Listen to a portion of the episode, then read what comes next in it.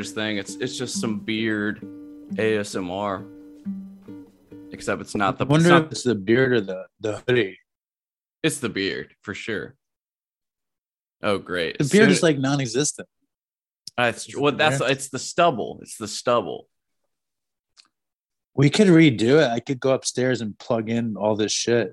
Oh no. It, no, it sounds good.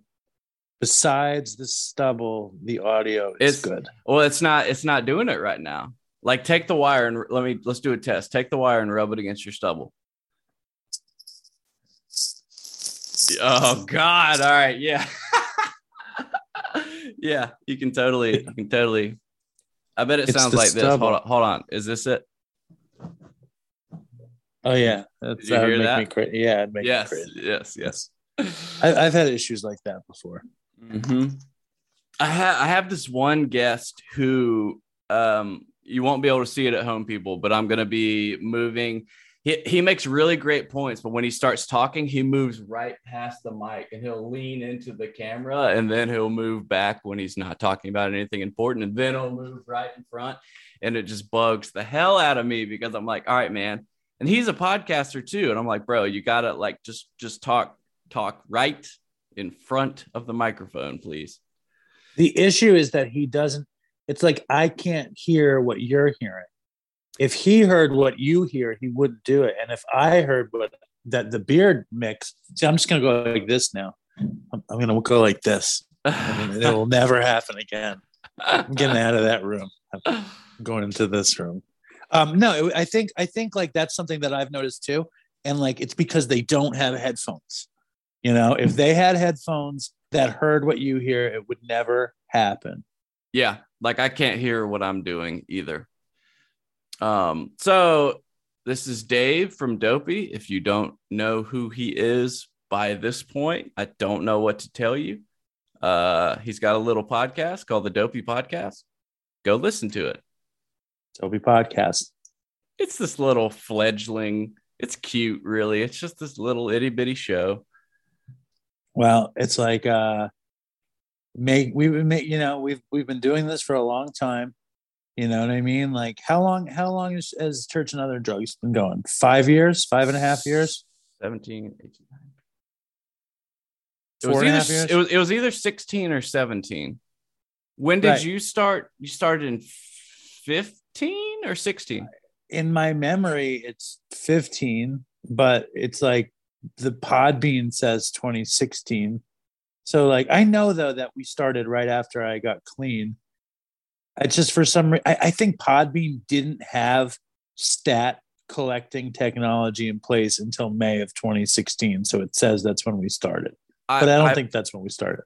I feel like y'all were on it was it was either like episode like in the 40s, 50s or 60s when we started. Maybe more. No, no, no, no. You're totally right. Because I was actually looking at old episodes and I saw the episode we did together, the first one.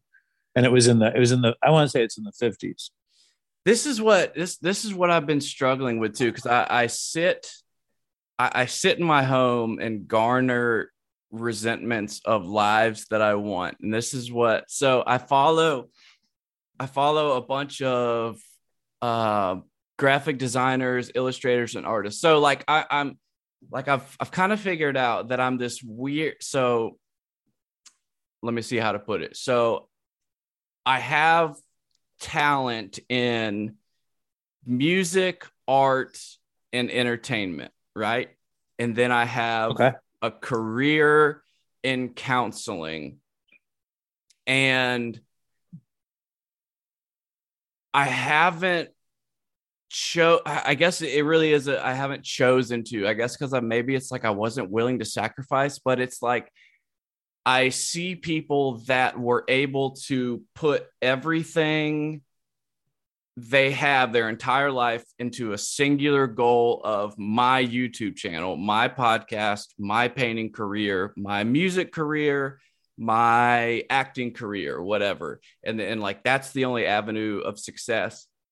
Whereas I my life is set up so that I only really have time to kind of dabble and there was like a period when I was I was trying to, I, I there was probably a zeitgeist or not a, a zenith of church and other drugs as far as popularity where I had good forward momentum. And if I would have kept pushing and really put, because I have so many good ideas, if I had the time to really like assemble a good show, like I could have made it more of a thing. And, and kind of the same thing I feel like with with my art and stuff, but it's like I just it, I guess it, and so it's it's hard it's hard to be like to wonder what could have been or like it's. I, I was reading something the other day about how like the grind culture has kind of fucked up hobbies for a lot of people where it's like you can't paint as a hobby without trying to sell it or like turn it into this hashtag hustle grind thing or you mm. can't you can't um you can't make a podcast without like you know how to turn your podcast into a multi-million dollar operation and bring you passive income and everything is like this gig economy scheming hustle thing way to like make money. It's just like capitalism gone wrong. And it for a lot of people it kind of has ruined hobbying for the sake of hobbying. And I, and I I feel that sometimes because I guess I once again, which you know, one of my biggest problems is just how relentlessly hard I am on myself. And I'm always like, you're not doing enough. You're not doing enough of this. And oh, it's not good enough. And things could be better. And so I don't know what point I was making. Oh, basically, so you are, so watching you and your podcast growth, it's like, oh, okay, maybe that's what could have happened if I put the sacrifice and work into doing it. And so it's just, it's just, it's, it's, it's interesting to watch. Um, and I, I'm sure you kind of went through some of that similarly when you were like back trying to be a producer and stuff. And like, it, it's just that feeling of like trying to get, I guess it's, I guess it's also it, it's like knowing God, and this is going to sound so egotistical, but it, I swear it's not. But it, it, it's like knowing that if I had just had connections and luck and was given breaks, like I could be successful in these things. Like I've always said, my my biggest strength in comedy is improv. Like I do really well in improv groups, and I am like extremely i mean i'll say it now i'm confident that like you put me in a sketch comedy show and like i'll do good in it like i'll do very well in it and it's always like i've just been bitter that like i never got those opportunities or was able to do that. Does any well, of that a lot i mean you said you just said a mouthful jed.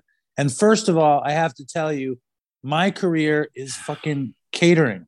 Like my career is food service and like and I so I I'm with you on this thing. Like dopey is my my my passion, and it's I'm every day is like me trying to give up catering for dopey. Like that's my existence. First of all, second of all, you and and I want to say this before we get to the next part. You're talking as if you can't do it. And, and if you were someone else listening to you, you would say, Why are you talking like that? You know what I mean? It's like you're you're like you're de- you're defeated before you get into the fucking battle. Number yes. two, and number three, it's like I personally believe the only thing that counts. I mean the the only success. I mean like there's been luck with Dopey, and there's also been crazy tragedy, as you know, with oh, yeah. Dopey. So like, um, but I know the only reason that Do- and Dopey like like Dopey is I'm so proud of what it is. Like I'm so proud of, of where it's at. Like I really am. Um, but it's only there because I do it every week and and I never fucking miss. Like I never and I've made bad episodes, but I never I mean, even when Christmas died, I put up a show that fucking week. Never right. missed a fucking week. And I know, listen, I believe that whatever, and I know this is not what your aim was with this show, but I believe anything that you want to do if it's music if it's art if it's if it's entertainment if it's comedy if it's podcasting if it and or if it's counseling, you know, or if it's an amalgam. It's like, yes, I like the, I never heard of grind culture, but I subscribe oh, yeah. to it. And I and I like I'm a hobbyist musician and I don't give myself shit for not being better. I don't give myself shit for not working harder. I pick up the guitar to have fun. I pick I I, I sometimes I wish I had been in a band, but like that shit is gone. You know what I mean? With you know what I'm saying? It's like you I need think, to decide what you want to do and then yes, decide I, what level it is and what kind of joy you can get out of it. Yes, I think I realized. So uh, I'm already like regretting what I said, but I'm I'm realizing like, no, no, no, I'm not. I'm not. Come what what I'm getting at and what I've been wrestling with lately is yeah, like what to do, what to do with your life, right? I posed this question on uh I actually asked it in one of my groups and I I did like a Facebook survey where I was like uh are you satisfied and content and joyful with what you do for a living? And if yes what do you do? And if no what would you do if money wasn't um wasn't an obstacle? Right? And i got some interesting answers. And it's and i'm also I, i've been so i've been in panic mode this week, which thank you for doing the interview because I have not had time to like search down guests because I haven't yet been this busy with this is the first time I'm going to school full time and, and nice. also working full time. And yeah. it's and I'm having to do fucking biology and math, and it is uh. just ridiculously hard. Yeah. And, and so I'm kind of looking down the road at my degree path and then my career path. And you know you it's like i hate the system where we're kind of stuck into this i mean i know we're not stuck but just go with me here. Like we're this system where you kind of have to decide on a certain cluster of careers then go out and and jump through these hoops, basically pay for the right to ask for a certain amount of money. Right. Get certifications. And of course, you learn, but let's be honest, a lot of what I'm doing in college right now is straight up handing them money for them to let allow me to go take the classes that I actually need, um, right. where, where I'm actually going to learn.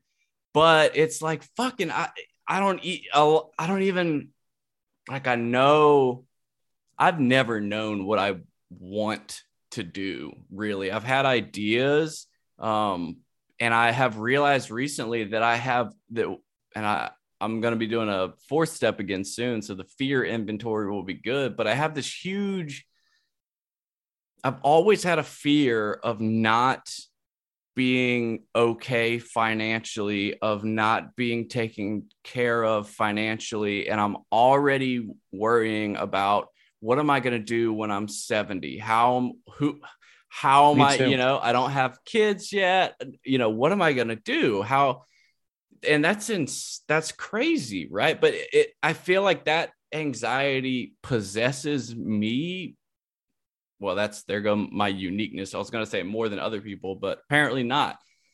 That shit. So it's like I I I have my dreams, and this was like a source of contention between me and my ex-wife, where I have my dream careers of what I wanted to do, and then I have like a real dose of realism that I got from my parents of like, okay, that's all well and good, but you need insurance. How are you going to pay the bills? How are you going to do this? How are you going to do that? And so, you know, my ex basically like I was kind of flipping the bill while she was able to kind of live the life that I wish I could, like just kind of doing art here or there and and you know, trying to pursue that kind of career.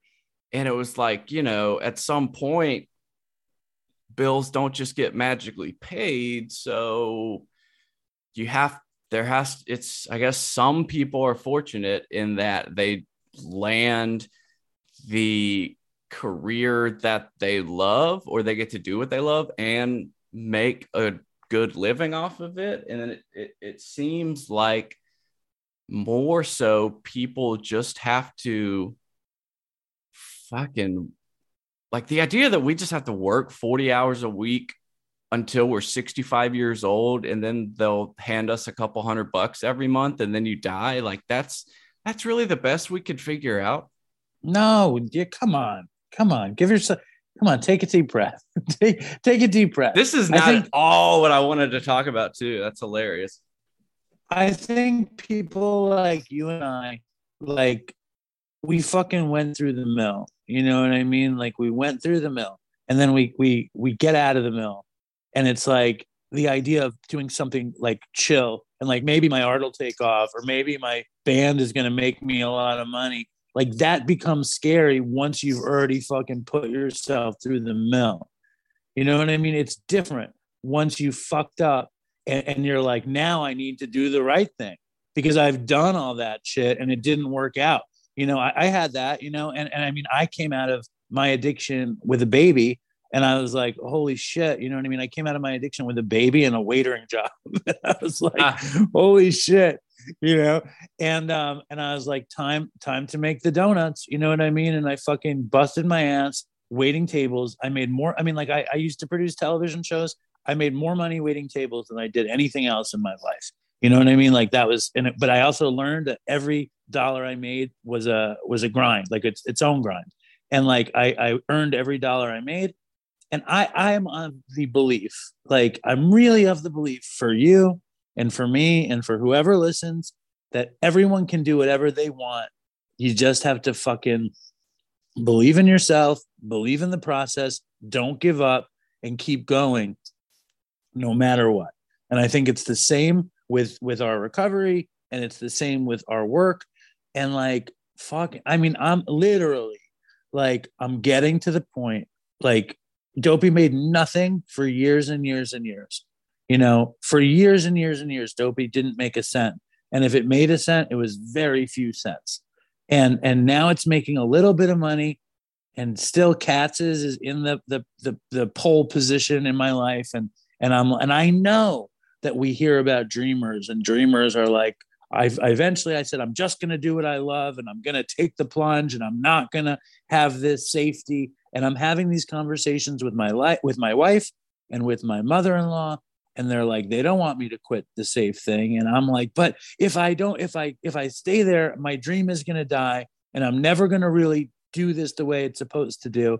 And and all this stuff but the but the fact of the matter is like i'm i'm like tomorrow i have a catering meeting that i'm super nervous about and i'm going to have to sit down in the restaurant with these people who are over my head and they don't give a shit about dopey and they don't give a shit about me and they they just they just want to see what don't you know uh, i talked to marc maron like they don't they don't give a fuck about shit and and i don't blame them. But my point is for you and you know and strictly from a loving place you fucking beat yourself up too much chad and then you fucking and you believe you believe the beating you take as opposed to the brilliant hopeful young person that you are.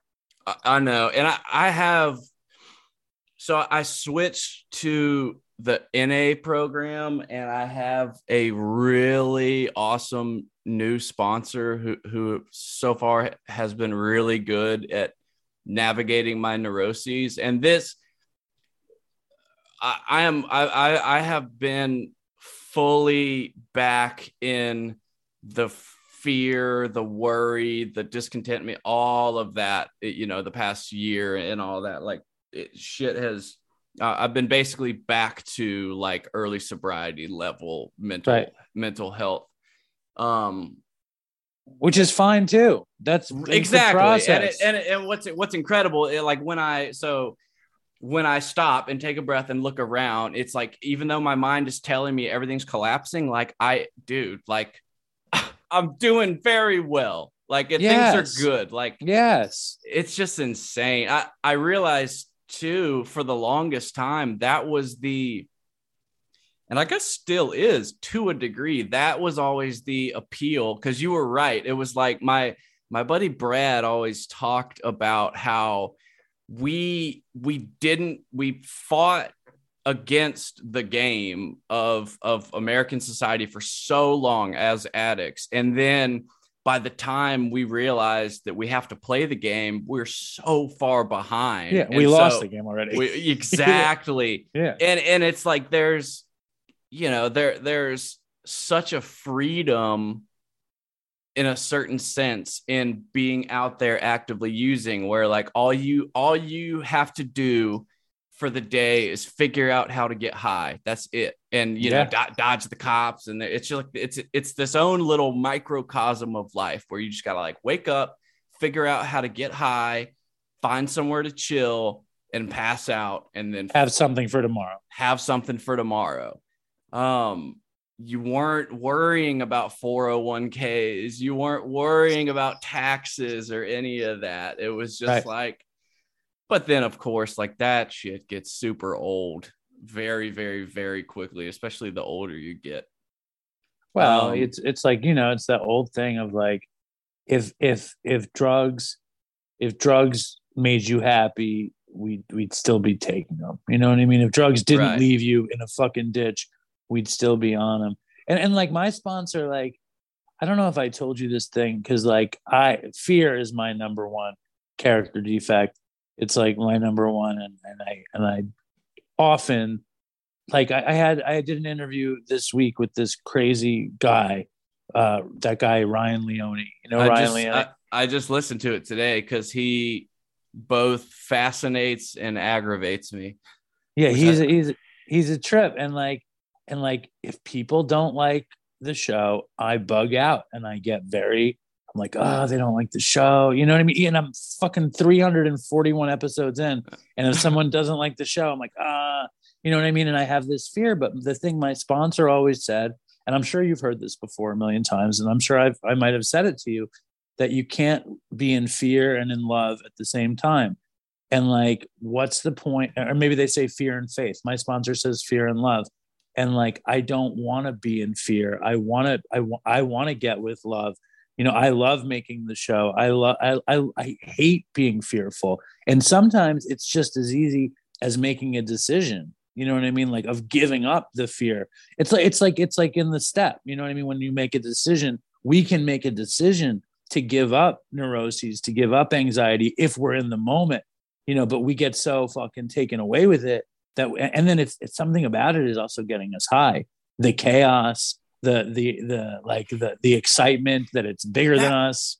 that's what my my sponsor presented that exact thing to me was like talking about how basically he suggested yeah is it are you subconsciously like missing the ex- it's like but i i don't I, I on the surface i want to say i don't fucking miss that i don't miss the i i, I don't but maybe i do maybe i do and i just don't know it i mean i i there's have an excitement. I think there's an excitement to not knowing.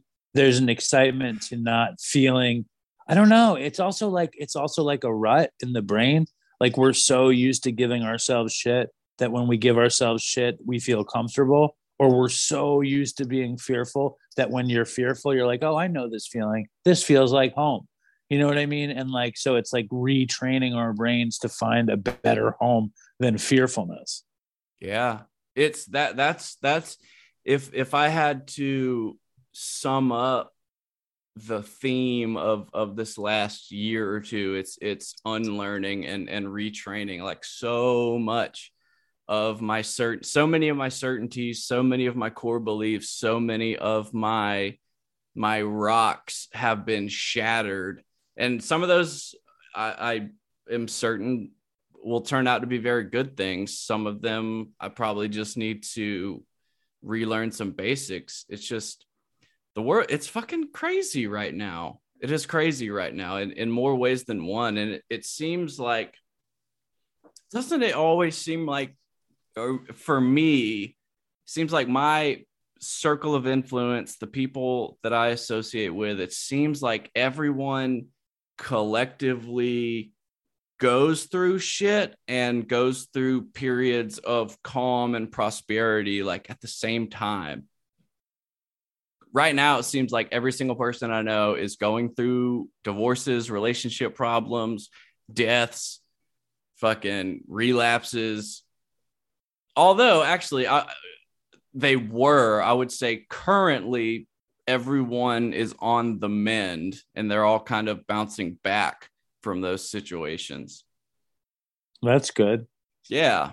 My uh my my my good he's basically my little brother. I've had him on here before, um, Brent, but he he was my friend the past six months, man. We've been getting him to detox. Uh, I went and I was talking to him on the phone um and he stopped talking so i knew he nodded out and, and basically i drove mm. around town until i found him in a walgreens parking lot and i went to the car and he was just on the steering wheel and when I, was that that was in that was man it was about six months ago um and that was it was right after my friend ian had died um and me and ian actually had taken uh, Brent to detox um, before I went to the bridge. That was last December. That's when this was. Um, and like last December, and uh, I, I came up to him in the car, and I just had I, like when I saw him, I was like, "Oh God, he's dead!" And I got I the my stomach dropped, everything sunk, and I was like, "Oh my God, he's dead!" And then of course he came to. Um, Thank God yeah, that's why uh, when you asked for topics, I was um, oh to finish that story. He's back in town uh, and he's doing good, so that's a very good thing. And he's he's kind of back to normal. Um, but from talking to him, he he went out to California and so apparently in California now, if you're if you are indigent or homeless, you get I mean, he was getting like $600 a month between food stamp equivalents and straight up cash from the government. So he, you know, he was basically just, he found a place chilling. where, oh yeah, bro. Like he, he left his treatment center and then was just like chilling, just buying drugs in the open air markets and just waiting until he got his like government money.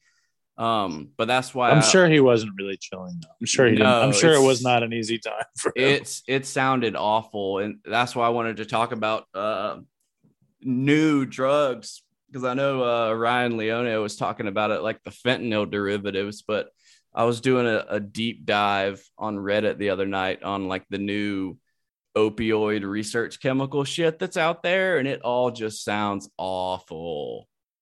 Tell me about it. So there's oh, there's this this like this new class called like benzodines or something like that.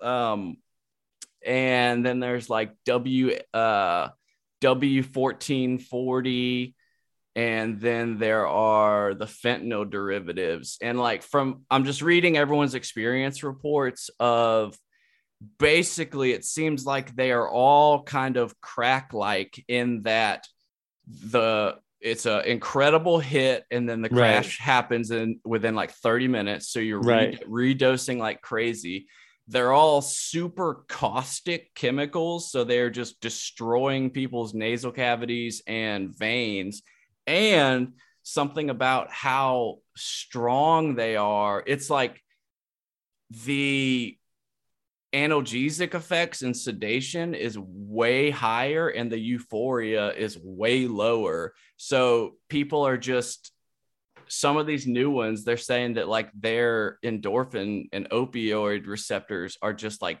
perma fried from use. So like when they go to detox, nothing touches it. And I, I had a buddy in Colorado that had relapsed too, and he was snorting something that what are they making these things for? Uh, I mean, so a lot of it, well, fent, it's it's like they're trying to, from my understanding, they're trying to skirt around the analog act. Right. Well, well, they're right. just yeah, they're just trying to create. So it's like you know the government. It's just a game of whack a mole where like okay that's illegal, and then so the chemicals. So it's like research chemicals that are that are fentanyl derivatives. Yeah, and then some yeah. that are there's the the the nadines or whatever aren't even fentanyl derivatives. They're something crazy new synthetic. I never even did the the the disassociative research chemicals from back in the day. Like those The two Cs? my path. Did you? Have, Yeah. Did you Oh, ever do yeah. those? Hell yeah. That was like Yeah, the darkest that point in my crossed my life, dude. Yeah. I feel ha- like that's a good that's a good like indicator of, of somebody who's in trouble. It's like if if one of the things they use more than anything else is a research chemical ending in a 2C or a nadine, you should fucking go go check yourself in immediately. there was I remember the the our local friend who sold them. It was just like at, at my house and at his house, it was an unspoken rule: do not drink any random liquids left over in Coke bottles or anything around the house. Like, don't do that. And my buddy Brad called me one night and he was just like, something's wrong, man. So I think something's wrong, man. I don't know. Everyone's looking at me. And I was like, what's wrong, dude? He's like, I don't know. Just get over here. And I went over there and he was, when I got there, my buddy's yard was, uh, he like, fucking he bred dogs very irresponsibly so his front yard was just covered in dog shit. And my buddy brad is out Right. there barefoot standing in the dog shit looking up at the sky at the moon. And i go up to him and i'm like you okay buddy? And he's like i'm i'm feeling very wolfy man. I don't know what's happening. Long story short, he ended up drinking a ton of 2CI that he did not know about. So he just thought he was going insane. And I, I was just back. I was like, what did you do? And he was like, "Okay, well, I went to the fridge. I grabbed the Sprite. I drank the Sprite. And I was like, okay, let me go ask, like, what was in the What was in Sprite? the Sprite. yeah. Well, I mean, I feel like I don't know. It's like the Ryan Leone story. Like I like Ryan Leone. What I like about Ryan Leone more than anything else is that he fucking he doesn't quit. He's got like this this ambition like to be this crazy writer and he is this crazy writer. He's like in touch with like all those guys. Like like like the guy, like the guy, Bret Easton Ellis and James Frey and all those dudes. He knows those guys, and, and like he's Oh. on. That's his path, and I, I, I, what I'd love to talk to James Frey. I'm surprised you haven't. he he doesn't want to come on Dopey. I mean, Why? like I've talked to him. I don't know. He didn't. He didn't want to come on Dopey. Uh, Oprah, Um, re- maybe- Oprah really fucked him up, huh? I mean, in some ways, right? Um, I, I always felt so hearing what he bad about say that. it. Why? because I felt like she gave him like, dude, he didn't like lie about everything. Like it was Yeah, like I- I don't even understand the story. It's like, but like, it's like, so what? It's like he's allowed to write. uh, He wrote it as a novel anyway. He didn't even write it as a memoir. That, No, he, he wrote it as a memoir. but it's like it re. It's like if you read a memoir and you Oh, read Million Little Pieces. Uh, yeah, okay. it's like so much. It's so much more stylistically written. You know what I mean? It's written way more stylishly than like a, a standard memoir. The Did way I, he uh, wrote it. No, go ahead, finish that. No, it's just like I, I don't and like and like why should it matter if you're a writer and and you write your book? What the fuck does it matter? Like what's real and what's not real? You're writing a book. It's like even if if I mean it's like even if most of it is true, like I just can't believe he got indicted for that when he he was obviously an addict and he obviously went through a bunch of stuff. That was my thing. Right. I totally No, agree. I- I don't even understand the the the difference. Like, what did they say? They say he embellished his story, but like, shouldn't he be allowed to do that? Yeah. Like, what's the difference? Uh, Oprah just got pissed. No, I was gonna say that that was the other Right. thing I started doing was um writing a memoir. I, I've been posting the pages on my Patreon, and everyone actually like really seems to like it.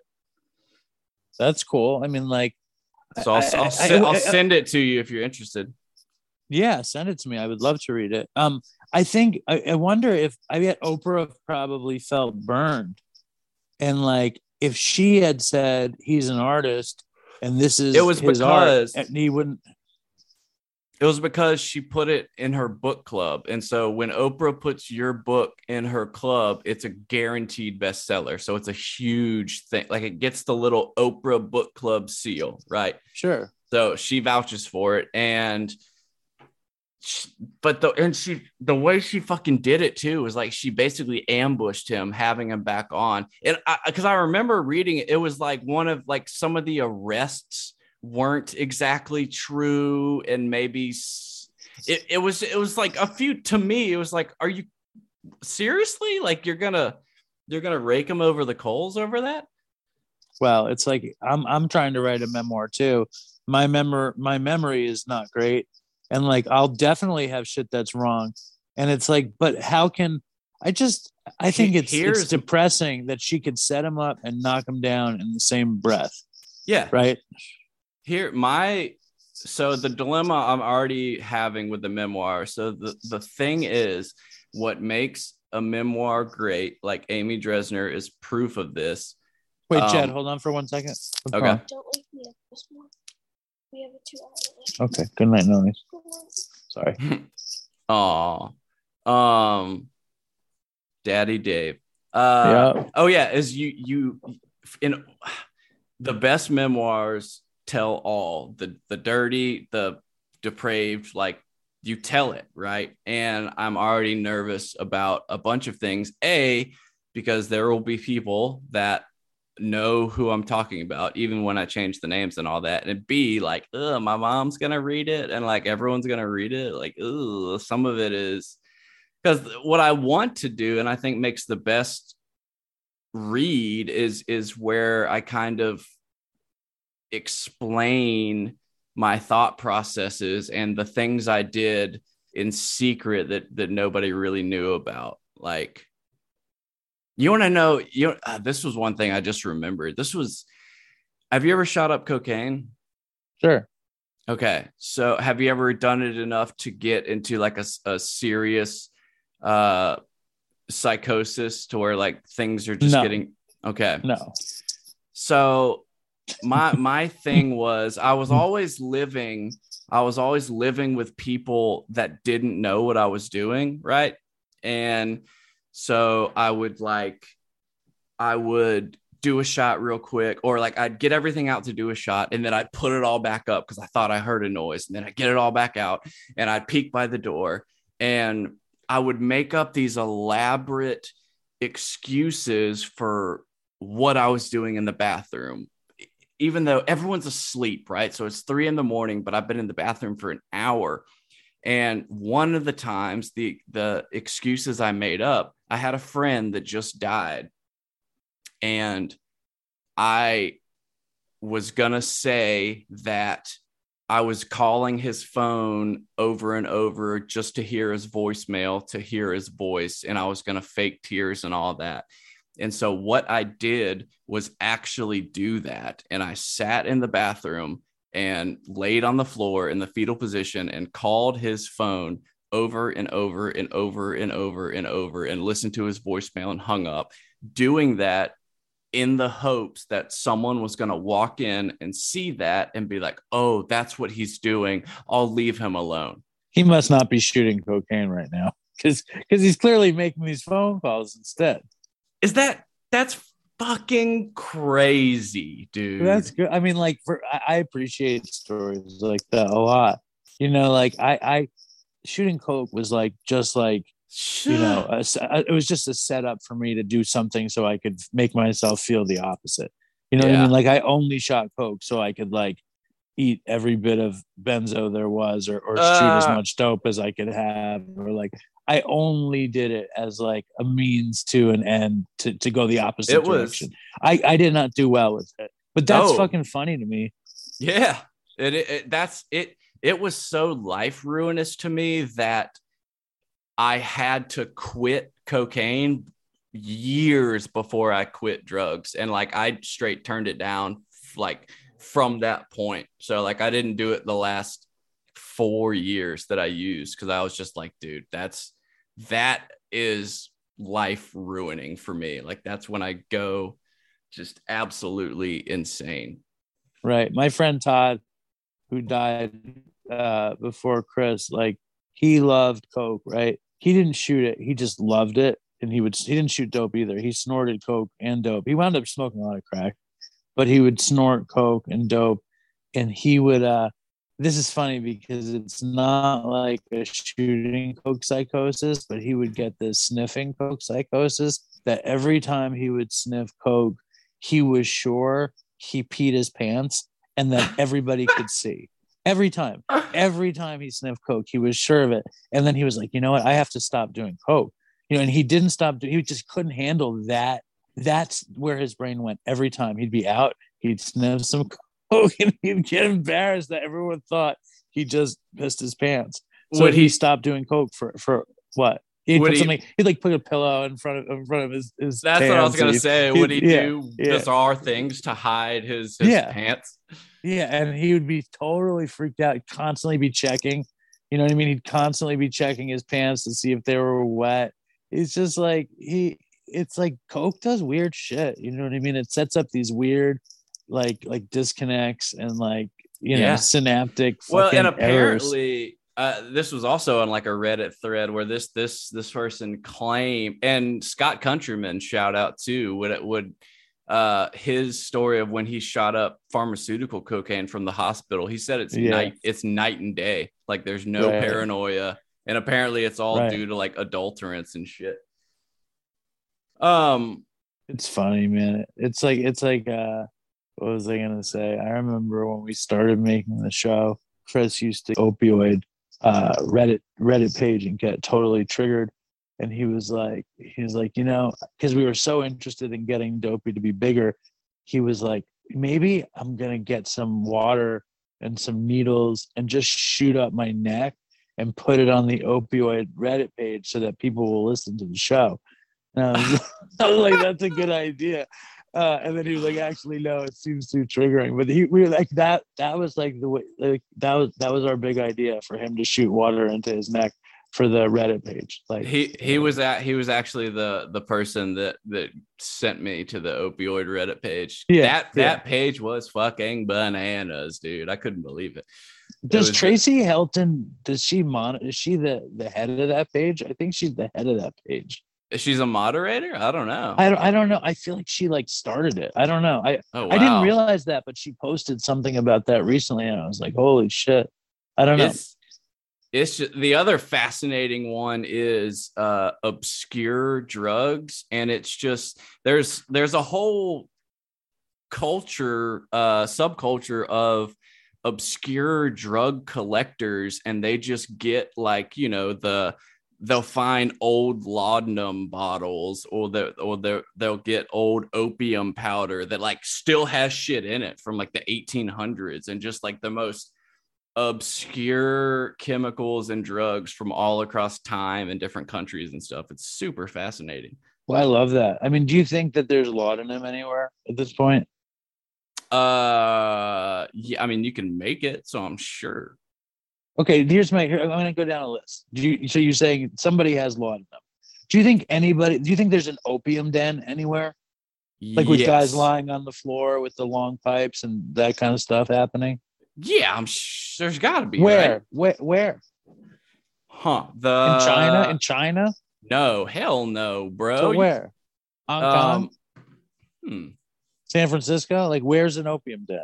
Uh, I would say I'm googling. I would say um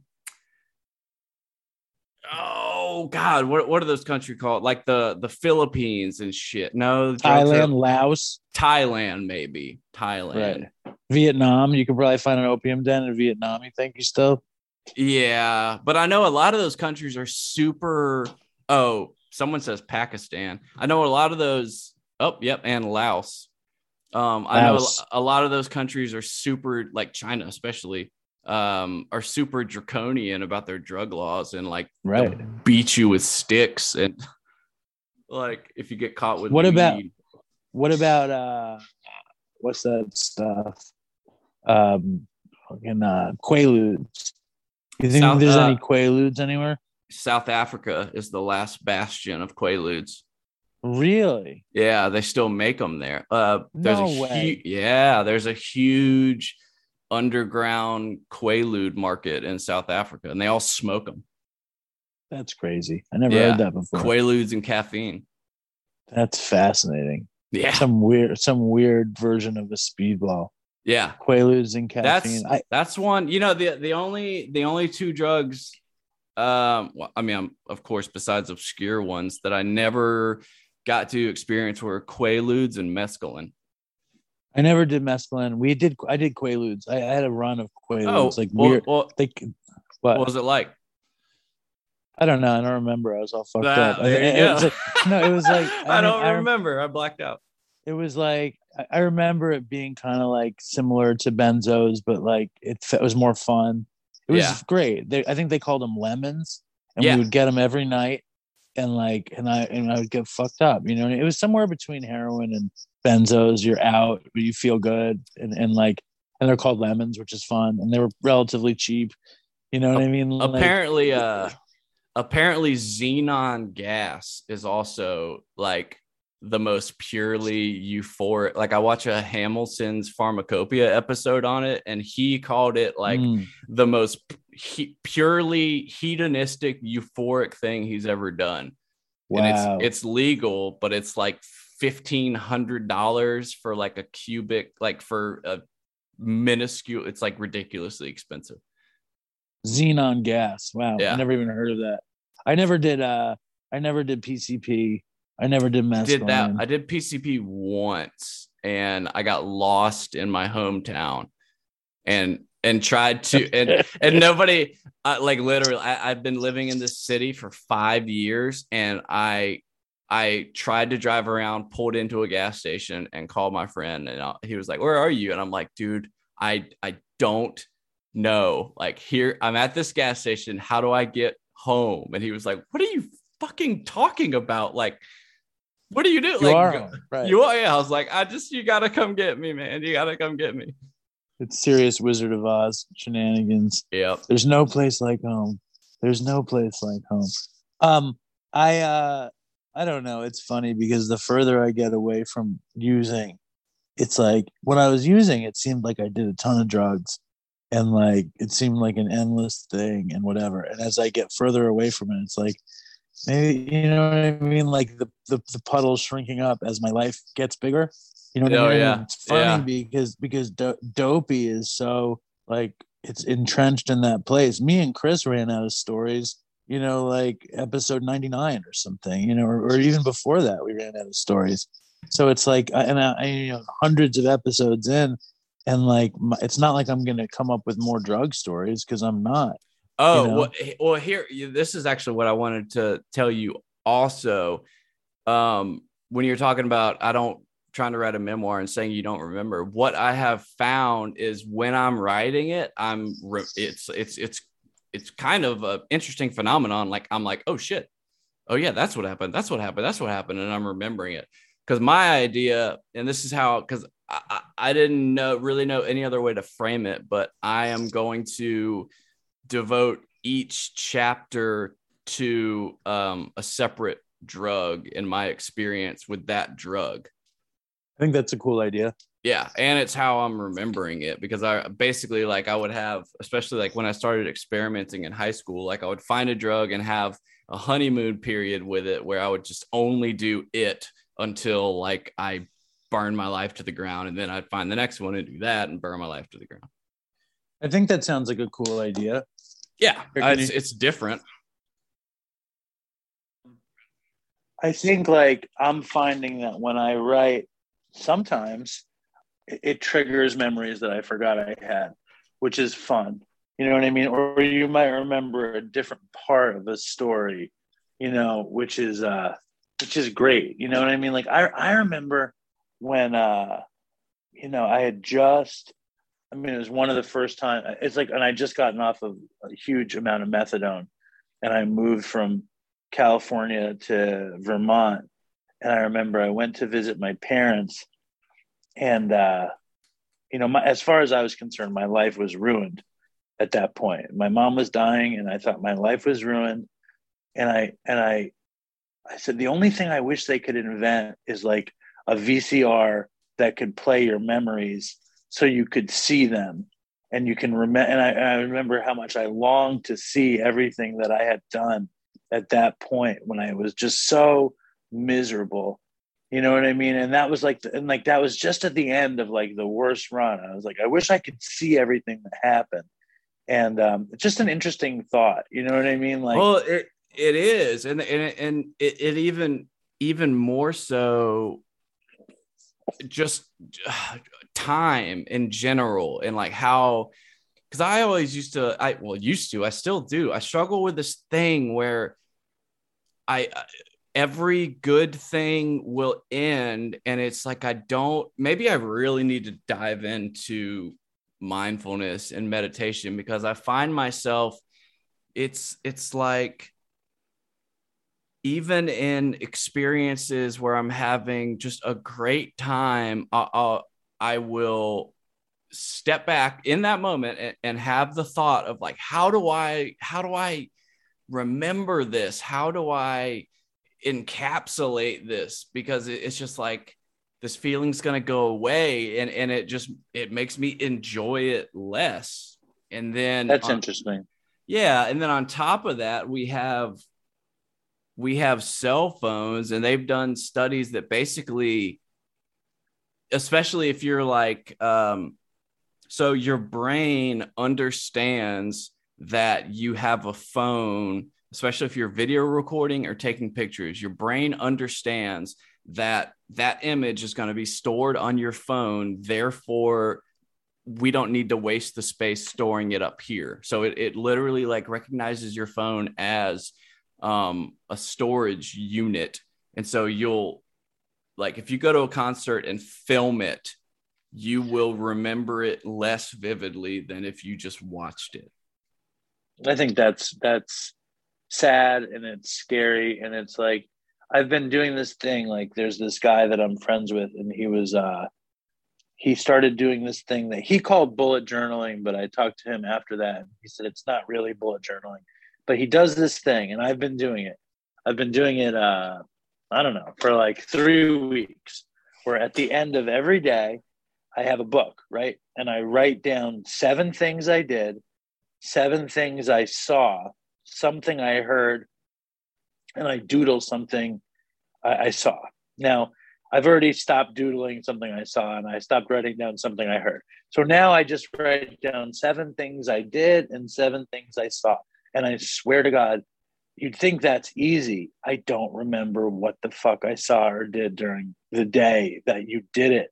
So it's like when you're talking about trying to like, how do I remember this? Like, I think that's great you know I, my brain is like so washed out with stuff and I, and I, and so when I do the exercise at the end of the day and I write in my book I think about the shit I looked at on my phone as though it was my life you know what oh, I mean oh god you know like it's like oh, I remember that Instagram picture I saw this afternoon.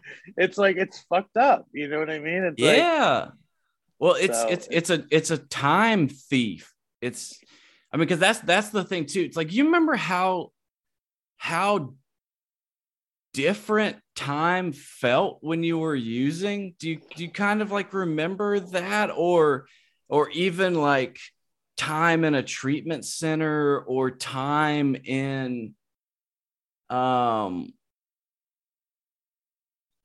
like I don't know, like the day your daughter was born, for instance. Well, the day my the well, day that's my a, that's first, a bad yeah. The day my first daughter was born, I was out. I think I was out copping Xanax. I remember uh, that in the winter time, and and the day my second daughter was born, um, I mean the day my first daughter was born, we didn't know that she wasn't due. She she came like weeks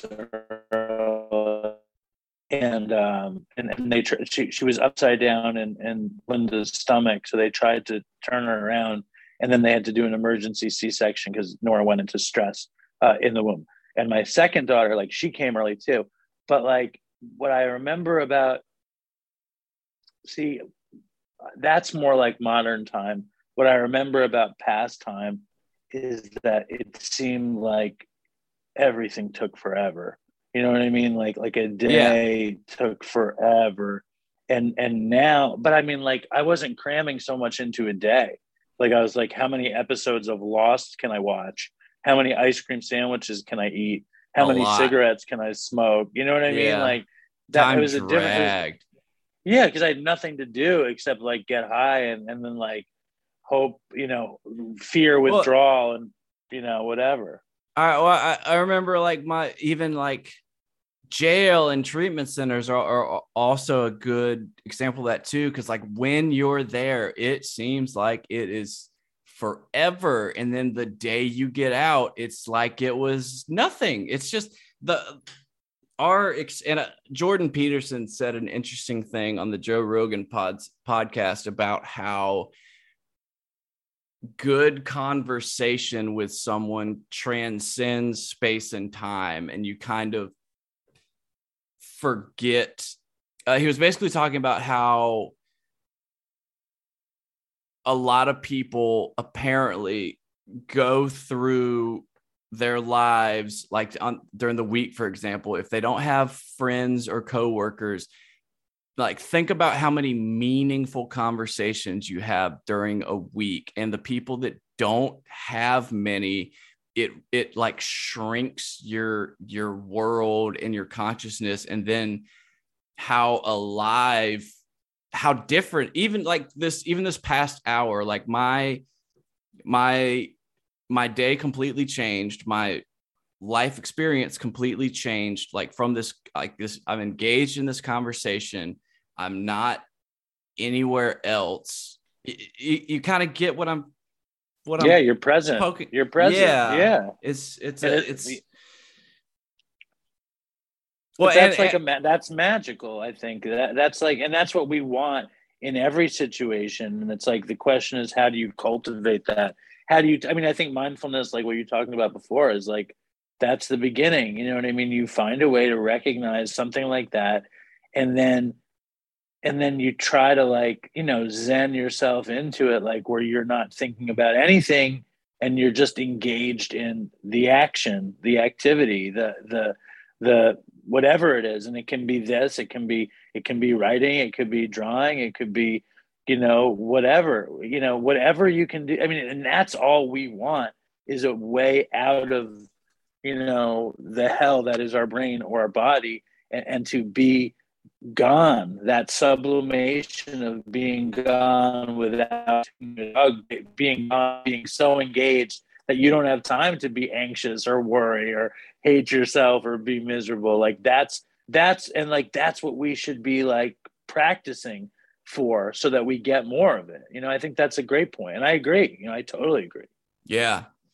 It's so funny too. Your when your internet kind of goes out, you just sound exactly like I think you would sound on Xanax, where you're just kind of slurring for a second. oh god Oh, it's Oh, hilarious God. to me. Um, oh yeah, man. Good talk as always. yeah we never we never disappoint I know. i i, I, I appreciate you jed yeah, Um, I, I love you, buddy. I love you too man fucking uh be in touch the Yeah. fuck what do I you will. do what do you you should do a daily reflection with us on thursday Okay. What time do you do that? I don't know. We do it most of the day. Okay. Well, let me uh hold on. Let me wrap this up. Send me an email at church and other drugs at gmail.com, patreon.com slash church and other drugs, and storefrontier.com slash church and other drugs. And check out Dave on Dopey everywhere. Just a user and an abuser Living vicariously. I never believed that I would concede And get myself blown asunder. You strung me along, I thought I was strong But now you have pushed me under. I've opened my eyes and counted the lies And now it is clearer to me. You are just a user and an abuser And I refuse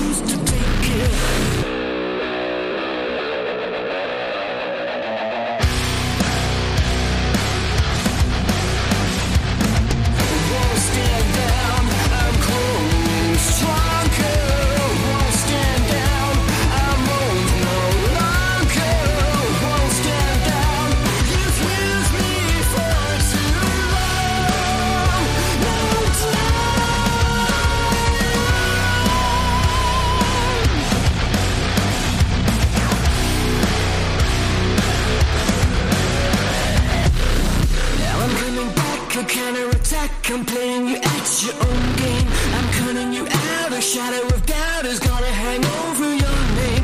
I've opened my eyes. I see your disguise. I will never see you the same. I know how to win before you begin. I'll shoot you before you take aim. Now I'm coming back. A counterattack. A psychological war. I'm cutting you in. I'm under your skin. Now I'm gonna settle the score. I've opened my eyes. I see your disguise. I will never see you the same know how to win before you begin. I'll shoot you before you take aim.